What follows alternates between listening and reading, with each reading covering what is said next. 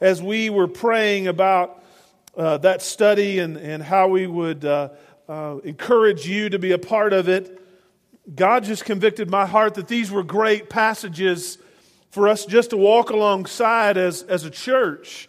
So if you, if you are in that study, then you're going to recognize some of these verses. Many of you are memorizing them.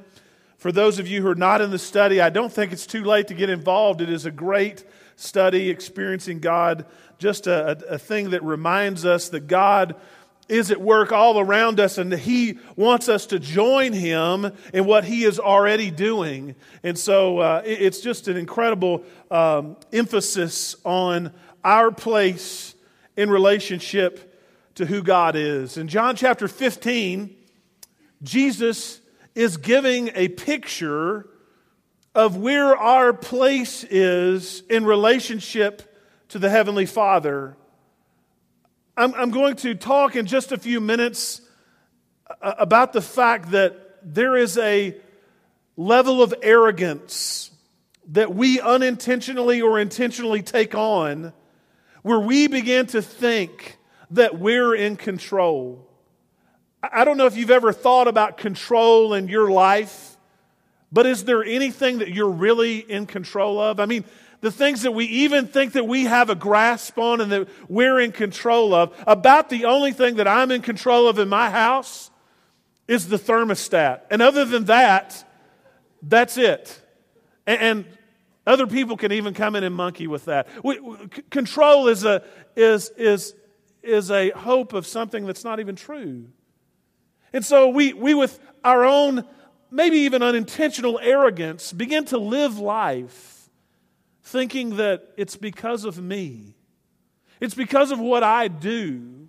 It's because of the things that I think or say or study or learn or achieve. And I want you to know that th- this is just a personal picture of Doug today. This, this passage over the last several weeks has rocked my world. Because what I have been reminded of again is that apart from Christ, I can do nothing. If it were not for the hope that I have in Jesus, if it were not the blessings that God had given me, that I would have no peace, no purpose, no hope. John chapter 15, beginning in verse 1, the words of Jesus say this I am the true vine, and my Father is the vine dresser, or your, your uh, Bible may say gardener. Every branch in me that does not bear fruit, he takes away, and every branch that does bear fruit, he prunes, that it may bear more fruit. Already you are clean because of the word that I have spoken to you. Abide in me, and I in you, as a branch cannot bear fruit by itself unless it abides in the vine. Neither can you unless you abide in me. I am the vine, you are the branches. Whoever abides in me and I in him, he it is that bears much fruit. For apart from me, what does your Bible say? You can do nothing.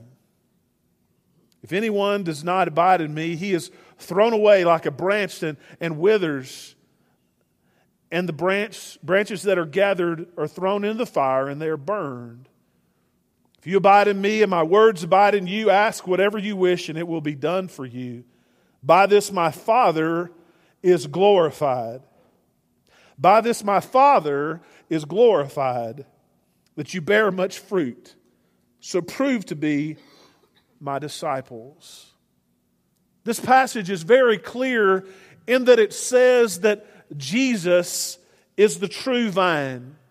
I'm not a gardener. In fact, uh, I would testify that there are only brown thumbs at our house. There are no green thumbs. We are trying a garden once again. Uh, I hope that this will be the year that we can make it happen. But uh, we have had unsuccessful uh, gardens in the past. One of the most productive things that we have ever done in growing things was we planted a garden after Dana and I had been married a few years. And I planted it at the back of the place that we were renting. And the garden just grew like crazy. And then I realized it was at the end of the drainage line for the septic tank. So that's my positive growth environment. They told me it wouldn't taste any different, and so we ate it. But it was the field line. It wasn't actually like sewage. But we just don't have, we're, we're not good at growing things at our house. But here's what I understand about growing is that Jesus said, I am the vine and you are the what? The branches. And so, if Jesus is the vine, the vine is where the nutrients come from. The vine is where the power comes from. The vine is where the direction for growth comes from. And so, when we begin to think about where we are in that, that we cannot have any life apart from Christ. And so, if you and I are trying to live our lives apart from what God wants us to do and be, it's like a branch being broken off the tree and trying to live on its own. A few months ago, when the blizzard came, we have two small trees in our backyard.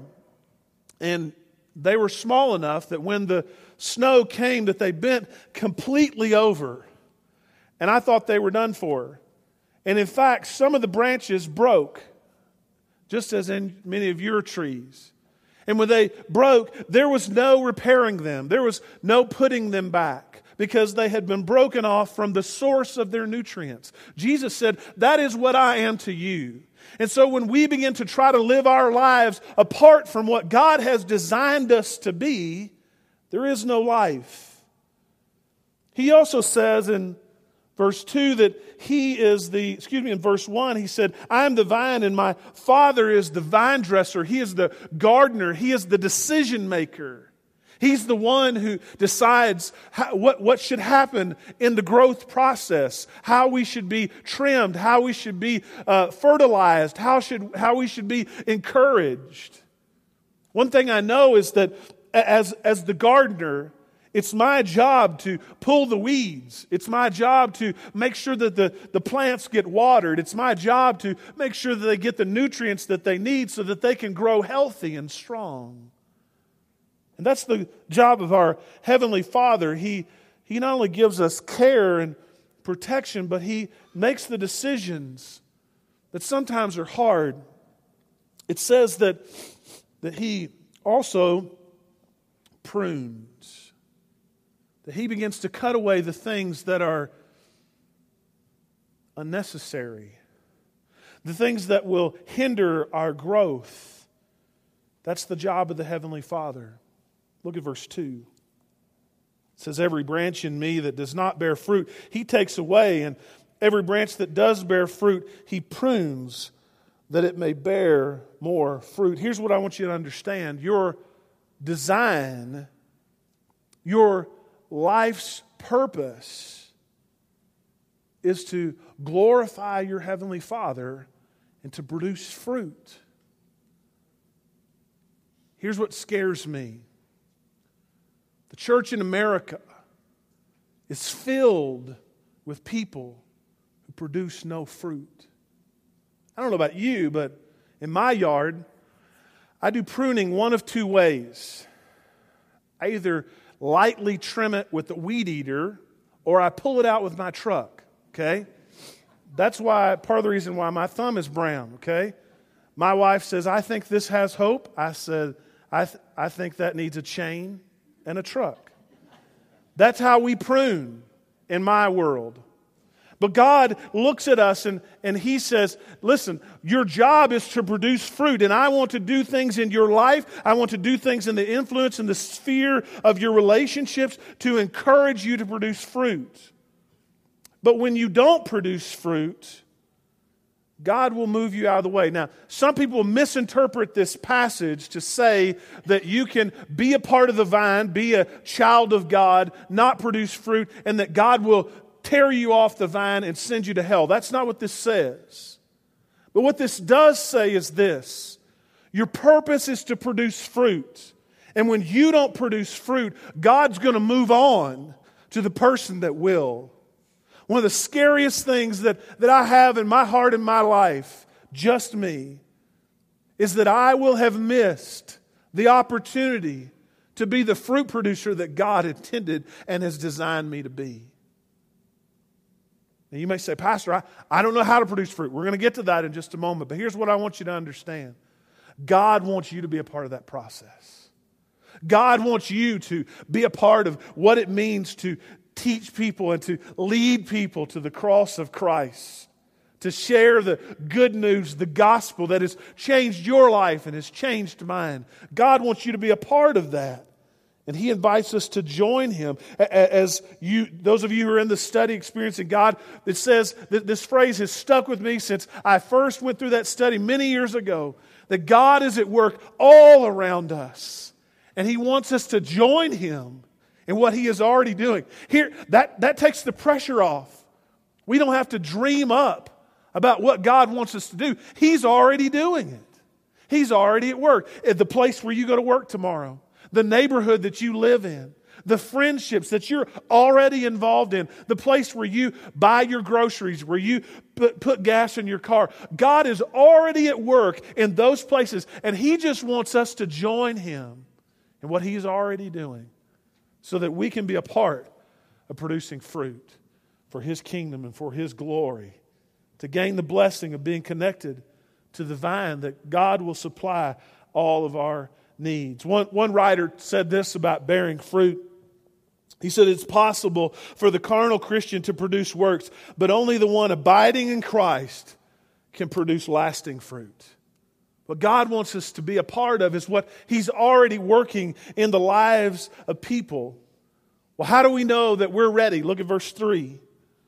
It says, Already you are clean because of the word that I have spoken to you. This Bible that you hold in your hand, this Word of God that I hope brings you encouragement, that it gives you guidance, that it, it gives you the, the, the hope that you need, this is what will equip you. How, how do I do it? You can't do it apart from God. We're, we're going to read that verse in just a moment.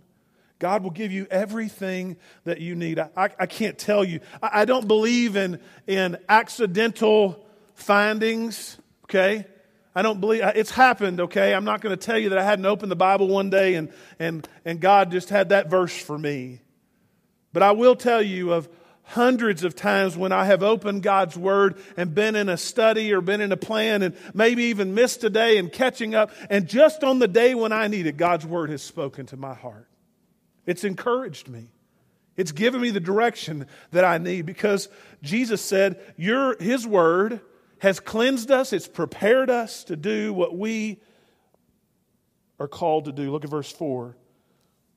Jesus said, Abide in me and I in you, and as the branch cannot bear fruit of itself unless it abides in the vine, neither can you unless you abide in me. Jesus gives the invitation, Abide in me. Now, let's, let's just understand who this is.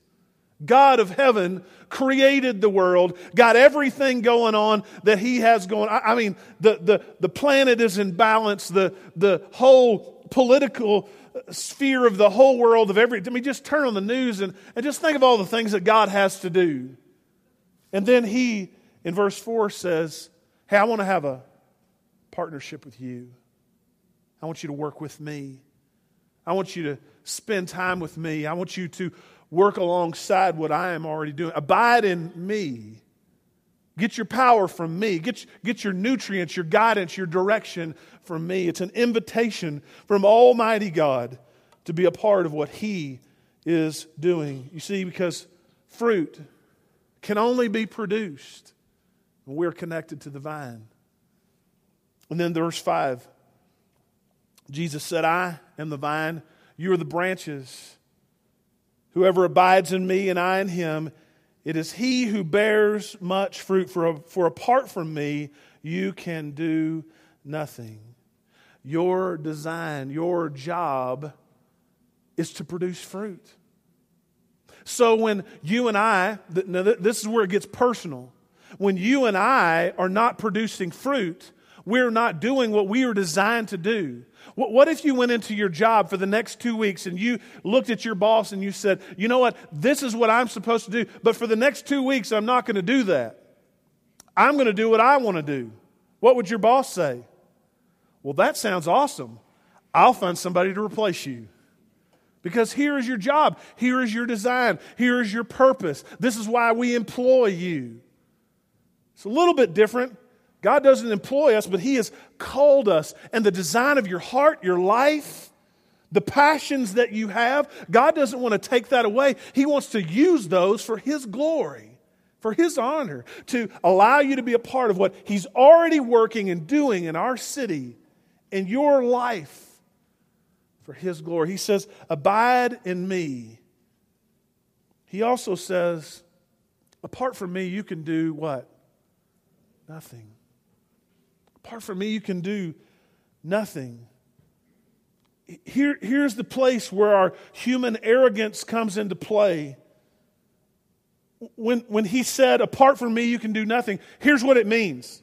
Apart from me, you can do nothing. It's not tricks, okay? That's what it means. It means that if we're not connected to the vine, if we're not following the purposes of God for our lives, then we're wasting our time. We're spinning our wheels.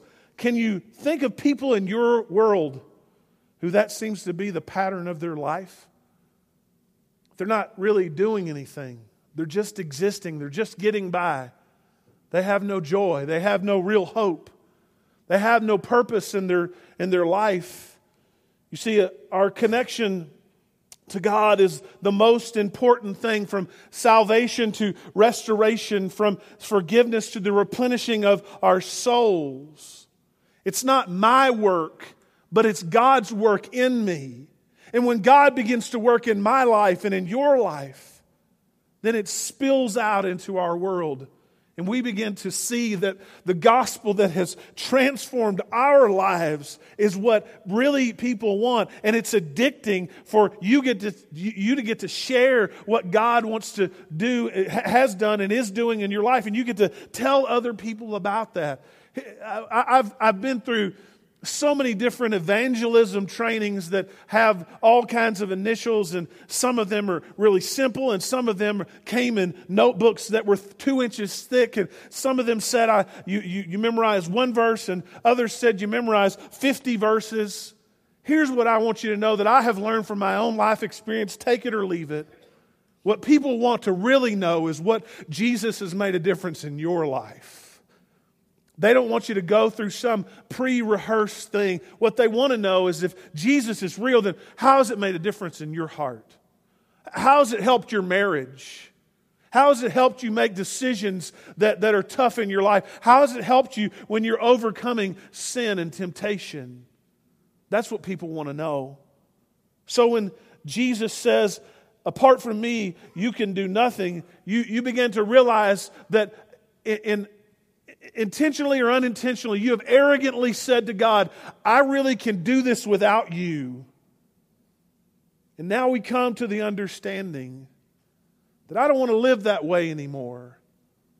I want to live in a way that honors God and that I really can't do anything on my own. It's not my work, it's the work of God that really matters.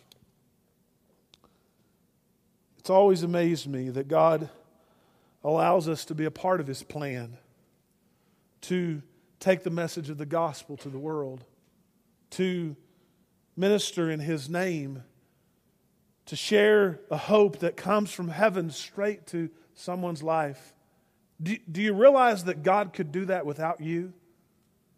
He, he could proclaim to the whole world right now, but He chooses to use us to allow us to be a part of that blessing of sharing hope, sharing peace and purpose with those who are downtrodden, beaten up, and run over by the world. To lead people to the greatest thing that could ever change their life. God, God allows us to be a part of that. But we can't do it on our own. Verse 5 says, Apart from me, you can do nothing. God, God wants us to be a part of that. I don't want to skip verse 6, but I, I really want to get to verse 7, but let's, let's deal with verse 6. It says, If anyone does not abide in me, he is thrown away like a branch and it withers. and the branches are gathered and thrown in the fire and burned. As I said a minute ago, it's not God sending you to hell, it's not God casting you to hell. But God says, listen, if you're not going to do what you're designed, I'm not going to waste nutrients, time, energy on you. That's scary. I don't want to be in that place. I don't want to be the one that's been set aside. I want to be the one connected to the vine.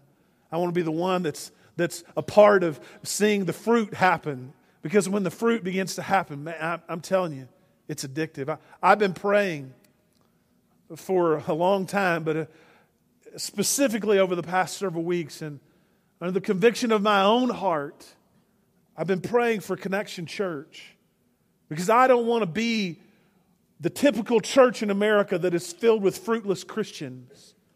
But I want to be as a church that is addicted to producing fruit, that we can't get enough, that we can't see enough life transformation, that we're not thrown onto the burn pile, but instead we're connected to what God is doing, that we're right at the center. Because here's what I believe Are there, are there other churches in this town? Sure, there are. Are there other churches in this town that are preaching the gospel? You bet they are. We're not the only church that, that has the true message. I mean, we're, we're not foolish enough to believe that, but here's what I want you to know I believe that God has uniquely placed us in this city with the purpose with a plan, with, with the ability to reach some people that, that no other churches is re, are reaching out to. And it's our job, it's our honor, it's our privilege to be able to look at that, that sector of our city and say, God, don't pass us by. We'll do our part. We'll love people. We'll love the people who maybe somebody else is going to make a judgment on the way they look on where they've been and what they've done. I don't know about you, but I have a past. Because of the grace of the Lord Jesus Christ, He forgave me anyway. And there, there are going to be people who walk into this room and they're going to have a past. They're, they're going to have some, some uh, markings of the past, even in their eyes or on their body or in the way they look or dress. You know what I think? None of that really matters because what Jesus is looking for is right here. It's in the heart. And I believe that we've been uniquely called to reach our city and our region for Christ. I've tried that phrase apart from me. I've tried to do it. Some of you, I, I, the thing I love about South Dakotans is that you are a people who are self sufficient. I mean, you, you work hard. You, you just get things done. And, and that is an awesome trait. But it can also be our biggest detriment because we think that we can work our way into what God wants us to be. Here's what I want you to understand apart from me, you can do nothing. It's not about me. It's not about you. It's not about what you have done. It's not about what we have accomplished. It's not about what we can do. Listen to what James chapter 4 says about this. James 4, verse 13 says, Come now, you who say, Today or tomorrow we will go into such a city or such a town and spend a year there and trade and make a profit, yet you don't know what tomorrow will bring. What is your life? For you are a mist that appears for a little time and then it vanishes. Instead, you ought to say, If the Lord wills it, we will live and we will do this or that. As it is, you boast in your arrogance. All such boasting is evil. So what, whoever does the, knows the right thing uh, to do and fails to do it, for him it is sin. Isn't it interesting that some 2,000 years ago that James pegged us? That we make plans. Listen, you ought to make plans, okay? If you're not planning for retirement and you're expecting the government to step in and save you, you're going to be in trouble, okay? If you're not making plans about what your life's going to be like in five or 10 years, if you're not making plans, then you're foolish, okay? But you need to understand this. Those plans all need to fall in line with what God wants to do with your life. And your plans all ought to be written in pencil so that God can change them. Because God may throw something into your world that you're not even thinking about. And so it's arrogant for us to say, hey, we're going to do this and nothing's going to change my mind. You should say, I'm going to do this unless God changes it. If the Lord wills, then I will do it. If He doesn't and He changes the path or the trajectory of my life, then I'm going to go another way. I'm going to live in another place. I'm going to do whatever God calls me to do. You see, it's one thing to live in ignorant rebellion to God, but as the Holy Spirit reveals to you, you need to understand our foolishness is revealed and we are face to face with our misguided living. There is no peace in living life apart from Christ. If God is truly God, and if we can truly do nothing apart from Him, then we must come to the personal recognition and the personal, even vocal confession that we need Him. We need to abide in Christ. We need to be about bearing fruit. We need to be taking the opportunities that God has placed before us. So here's what it means for your family it means that God has given you the opportunity to be a blessing. Dads,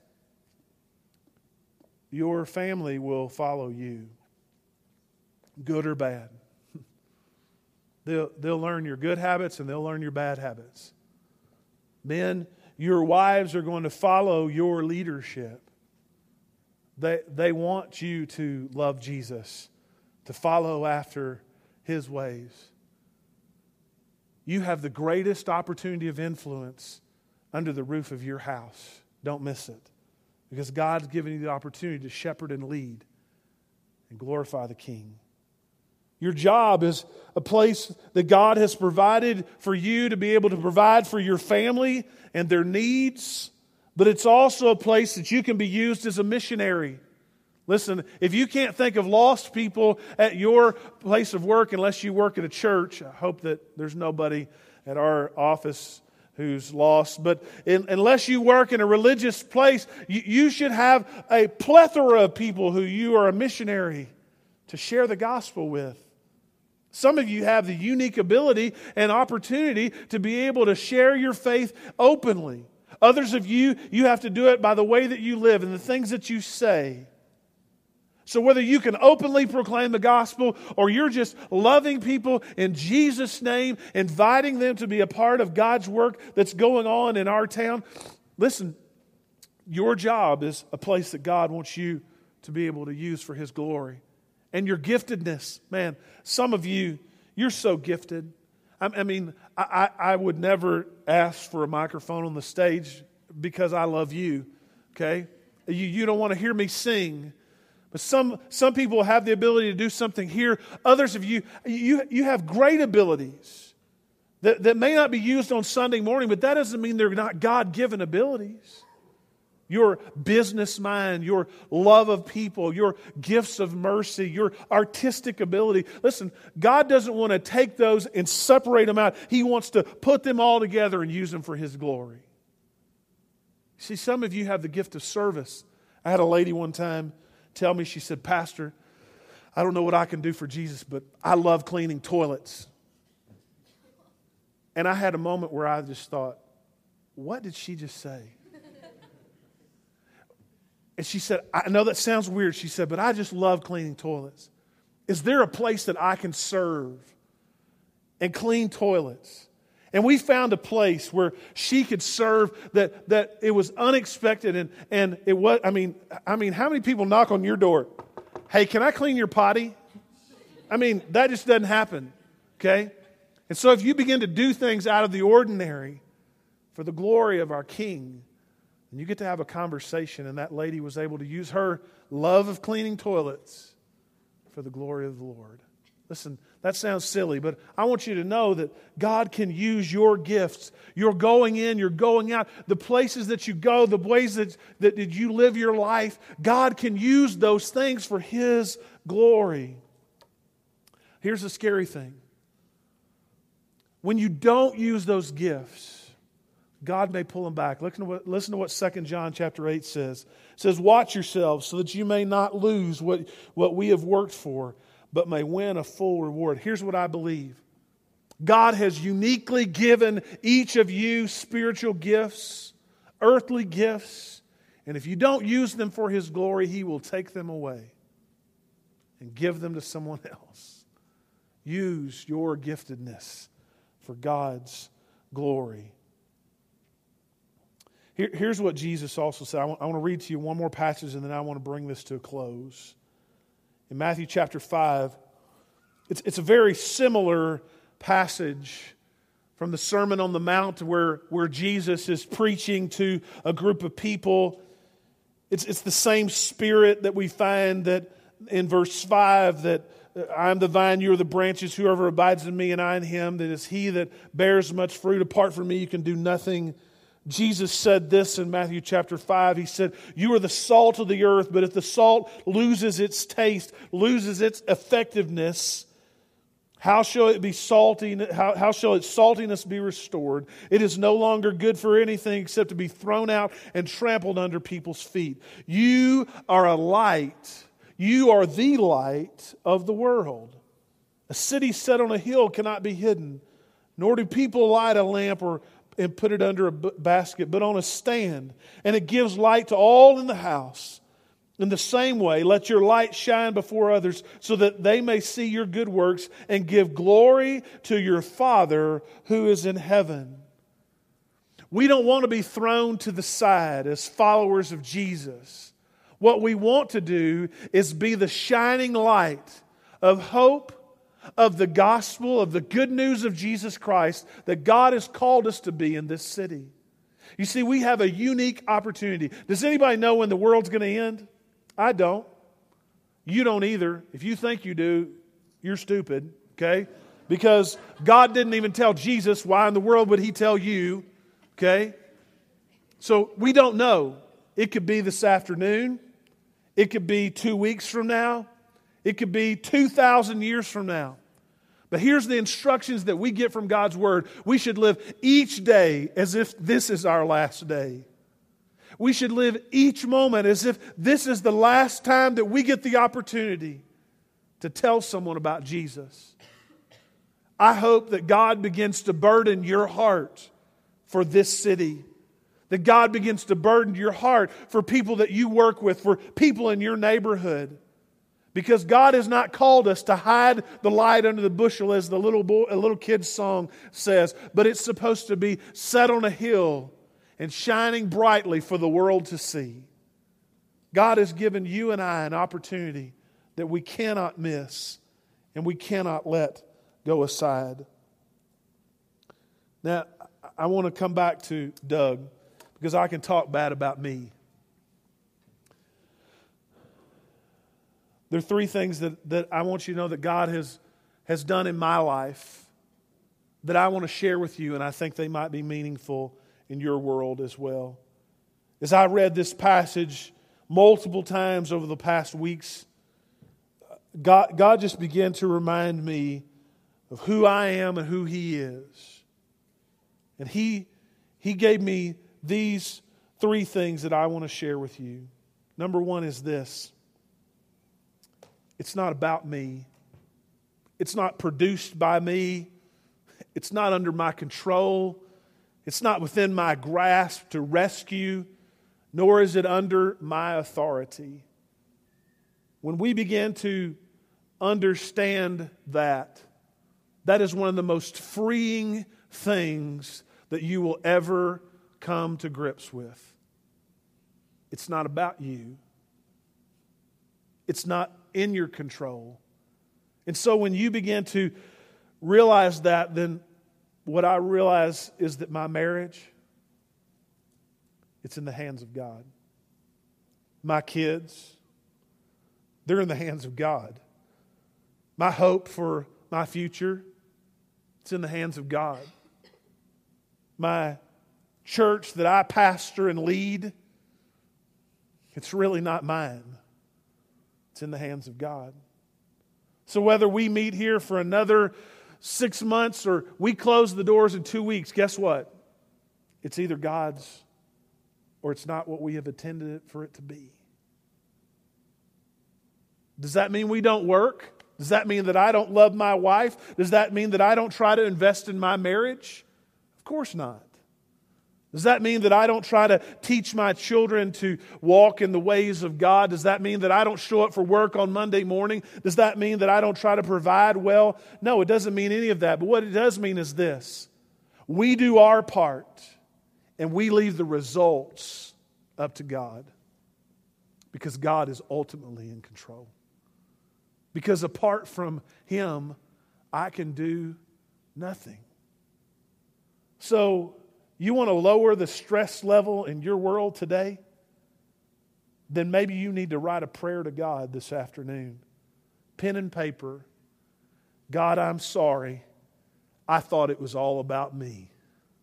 I've been trying to live my life in a way that I could produce whatever I needed when I forgot that every good and perfect gift comes from you. So, the blessing of my home, my family, the resources that you've given me, the job that I'm blessed with, it's all because of you. And if you decide tomorrow to take it all away, I'm still in your hands. The second thing that God has rocked my world with is that abiding in Christ must become my ultimate goal. It means that every single day of my life, I must begin to seek to follow the Lord Jesus Christ moment by moment, day by day, seeking to give Him glory. Abiding in Christ will be directly related to the job that I was created for, not to be the pastor of a church, not to be the husband to my wife or father to my children, but to be the bearer of fruit for the kingdom of God. That's my job. That's my honor. That's my privilege. It doesn't mean that I abandon all those other titles. But the ultimate goal in my life must be to abide in the Creator God, Jesus Christ, who loves me, who died on the cross for my sins. I must seek to follow Jesus with all that I have. The third thing is this it's found in verse 8. If you go back to John chapter 15, I'll close with these words.